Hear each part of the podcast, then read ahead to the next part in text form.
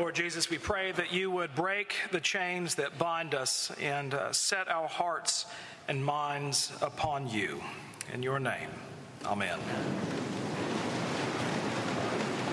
One of the great mistakes that preachers make is assuming that his listeners are familiar with the scripture that he is preaching on the characters, the place, the background, the story.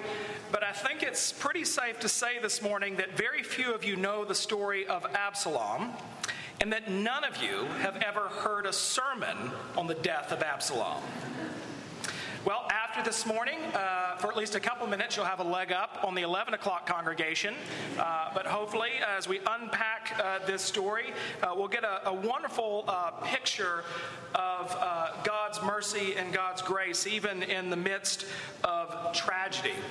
But because most of us don't know the story of Absalom, let's talk about who Absalom is. He's one of David's sons. He's the third oldest. He is strong, he is handsome, he has a very full head of hair that is the renown of the kingdom.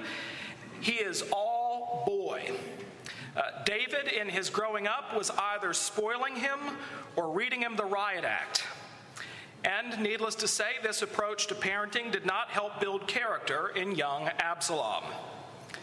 Although there were moments when Absalom would generate up some righteous indignation, his half brother Amnon took advantage of his full sister Tamar and believing that revenge was a dish best served cold, he waited two years. Uh, and in a moment of drunkenness, Amnon, uh, at a party, uh, Absalom's assassins struck him down and killed him. And so Absalom fled uh, to his maternal grandfather, the king of Geshur, where he spent three years but finally receives a word that to come back and that Amnon's death would not be held against him. And so he goes back to Jerusalem. But it still feels as if a cloud is hanging over his head. And he even appeals to Joab, the old war horse of King David, and says, Look, can you put a word in for me? And Joab says, No. Uh, and so uh, Absalom did what uh, most uh, well behaved children do, do. Uh, he burned Joab's fields.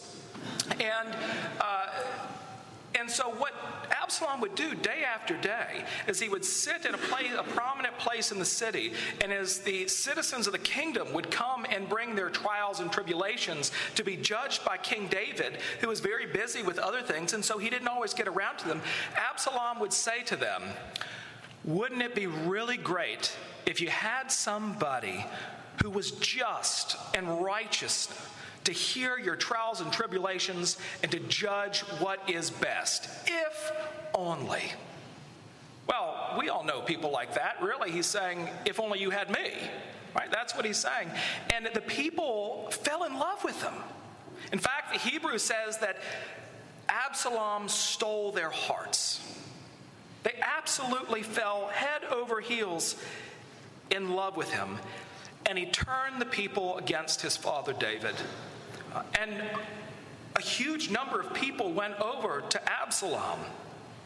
And they rose up against David, and David flees with Joab in a small army. And our reading picks up this morning with the great battle at the wood of Ephraim and Absalom's death, which is actually caused by his beautiful hair. His, he gets stuck uh, in a tree. And David says to his army, to Joab, to his mighty men, deal gently with him for my sake. Deal gently with him for my sake. Well, that's an astounding thing to say because Absalom would stop at nothing to gain power. And yet, David still wants to deal gently with this child who wants him dead. And everybody but Joab listens. Joab knows that to spare the life of Absalom is to seal the death of David and the kingdom. In delivering the message of Absalom's death, no one wants to be the bearer of bad news, but the news comes and David goes into mourning. And what is a great victory for the people of Israel, a great victory for the Lord, is covered in mourning by David. and Joab will have none of it. In fact, well, everyone wants to celebrate. They feel hindered because David has gone into mourning, but Joab goes straight into David's quarters. And he says this in chapter 19 You have today covered with shame the faces of all your servants who have this day saved your life and the lives of your sons and your daughters and the lives of your wives, because you love those who hate you and hate those who love you. For you have made it clear today that commanders and servants are nothing to you. For today I know that if Absalom were alive and all of us were dead, then you would be pleased. Now, therefore, arise Go out and speak kindly to your servants, for I swear by the Lord, if you do not go, not a man will stay with you this night. And this will be the worse for you than all the evil has come upon you from your youth until now. Then the king arose and took a seat in the gate, and the people were all told, Behold, the king is sitting in the gate. And all the people came before the king. David's relationship with Absalom has clouded his discernment, has clouded his judgment. He can't even think straight. Not only because his love for his son is so great, but his love is in fact distorted for his son. Early in the 1990s, therapists began using the term dysfunctional families to describe families that were troubled, especially those who were beginning to experience divorce. Well, I mean, when's the last time you heard that term, dysfunctional families? Well, we don't hear it much anymore, and I think it's because we realize that all families are dysfunctional. Uh, just when you thought your family was the worst, you heard about one that was even more so. And you read about one this morning that even thousands of thousands of years ago is the picture of dysfunction. And it's part of our nature in our human hearts to, in fact, gravitate and orient ourselves to the greatest source of dysfunction in our lives. We do it in our families, as we see here with David toward Absalom. Or maybe you're like me and you have a crazy Uncle Jack. And Uncle Jack comes for Thanksgiving, and you know that everything will be fine so long as you don't bring up the following issues and you sort of walk around on eggshells. And Uncle Jack doesn't think he's in charge, but because of the way the whole family behaves around him, he is in charge. And when he leaves, there's this collective sigh of relief that finally we can go back to normal, healthy living. Or in your workplace, you have a dysfunctional employee who has absolutely no idea what they're doing. And instead of being fired, the whole company is built around their ineptitude instead of actually going, this doesn't apply to any of you. Uh, and so uh, you, you, go, you want them to do a certain job, but you know that they're going to blow it, so you just do it yourself. And so they may be oblivious to the fact, but in fact, you've ceded all of the power to them. And that's exactly what David has done. It turns out that yes, Absalom is dysfunction, but the greatest source of dysfunction, not only in the family, but in the kingdom, is David.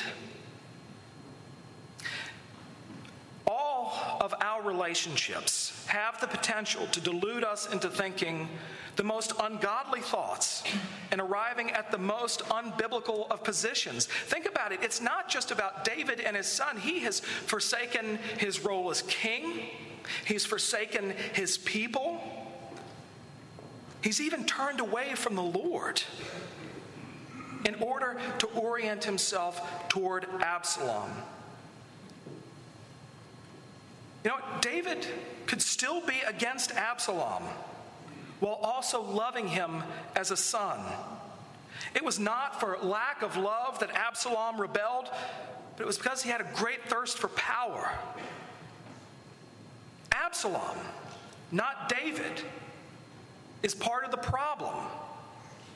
But again, David has allowed Absalom to control the situation. David has oriented himself toward Absalom's behavior, resulting in chaos and unfaithfulness.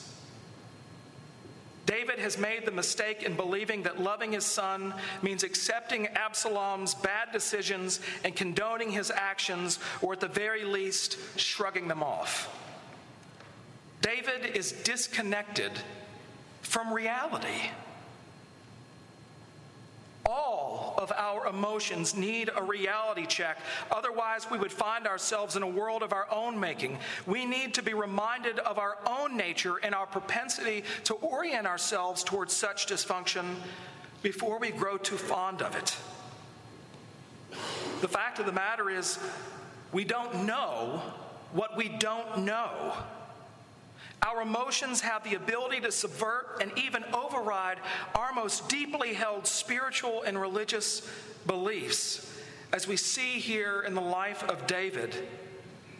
The Word of God, the voice of God, checks our reason and our experience so that we might see things as they really are, not as how they are felt or perceived. That's one of the unique things about Christianity. Christianity calls a thing what it is.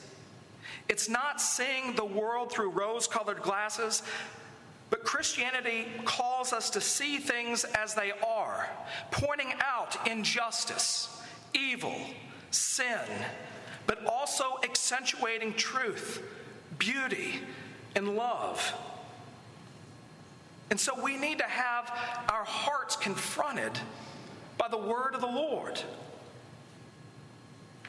Now, no one wants a Joab in their life, but we need one. We need someone to speak a word to thwart the flow of our hearts sometimes, to bring us back to reality so that something like scales might fall from our eyes and we see become slaves to ourselves. And of course, David is known as a man after God's own heart. And yet, this is not the first time that somebody has had to intervene in David's life to give him a little bit of a jolt. Remember, he had an affair with Bathsheba, murdered her husband, and was going on his merry way, thinking it was all covered up. And yet the prophet Nathan confronts him. He tells him a story about one who stole a lamb from another family who loved the lamb as if it were their own child. And David is enraged by this, that this lamb would be stolen and killed for someone else whom it did not belong. And David said to Nathan, You tell me who that is. And Nathan said, Thou art the man. And David became undone. Sometimes that's what it takes in our lives, whether it's the Bible or whether God's sending someone into our lives to jar us. Because we are in need of complete reorientation in our lives. Because we will always orient ourselves to something or someone our jobs, an ideology, a hobby, a spouse, a child, a parent.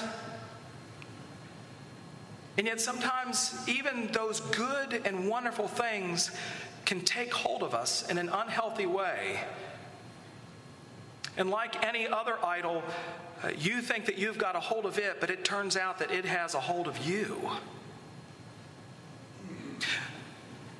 But this word that's spoken into our lives doesn't leave us there. It opens our eyes to see the mercy and grace of Jesus Christ. The answer is not to simply say, hey, you got a problem, right? Thanks for nothing. But what we're talking about is a reorientation to a person. A person who is Jesus Christ and what he has done for you to bring you into the marvelous light of his glory and grace. David cries out at the death of his son, Oh, my son Absalom, my son, my son. Would I have died instead of you, O Absalom, my son, my son? Frederick Buechner wrote, He meant it, of course. If he could have done the boy's dying for him, he would have done it. If he could have paid the price for the boy's, boy's betrayal of him, he would have paid it. If he could have given his own life to make the boy alive again, he would have given it. But even a king can't do things like that. As later history was to prove, it takes a God.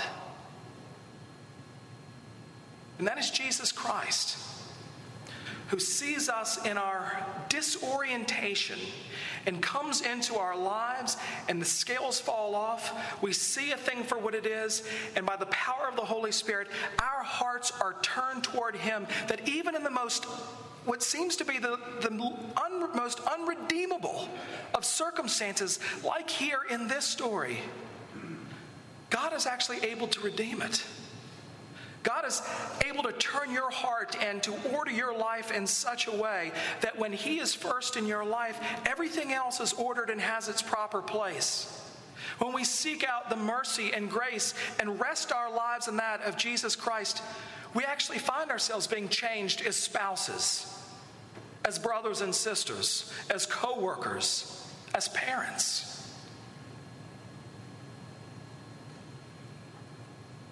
Dysfunction is always going to be a part of our lives, and our nature is always to orient ourselves to it. But here in this very obscure uh, Old Testament story, which uh, you've heard a sermon on now, but probably will never again, we see in it ourselves. We see our need for reorientation, to see a thing as it really is but for someone to come into our lives and redeem us and to make us whole and to heal us. And so this day, that we would look to Jesus Christ, the author and perfecter of our faith, and by the Holy Spirit of God, our hearts might be oriented toward Him. Amen.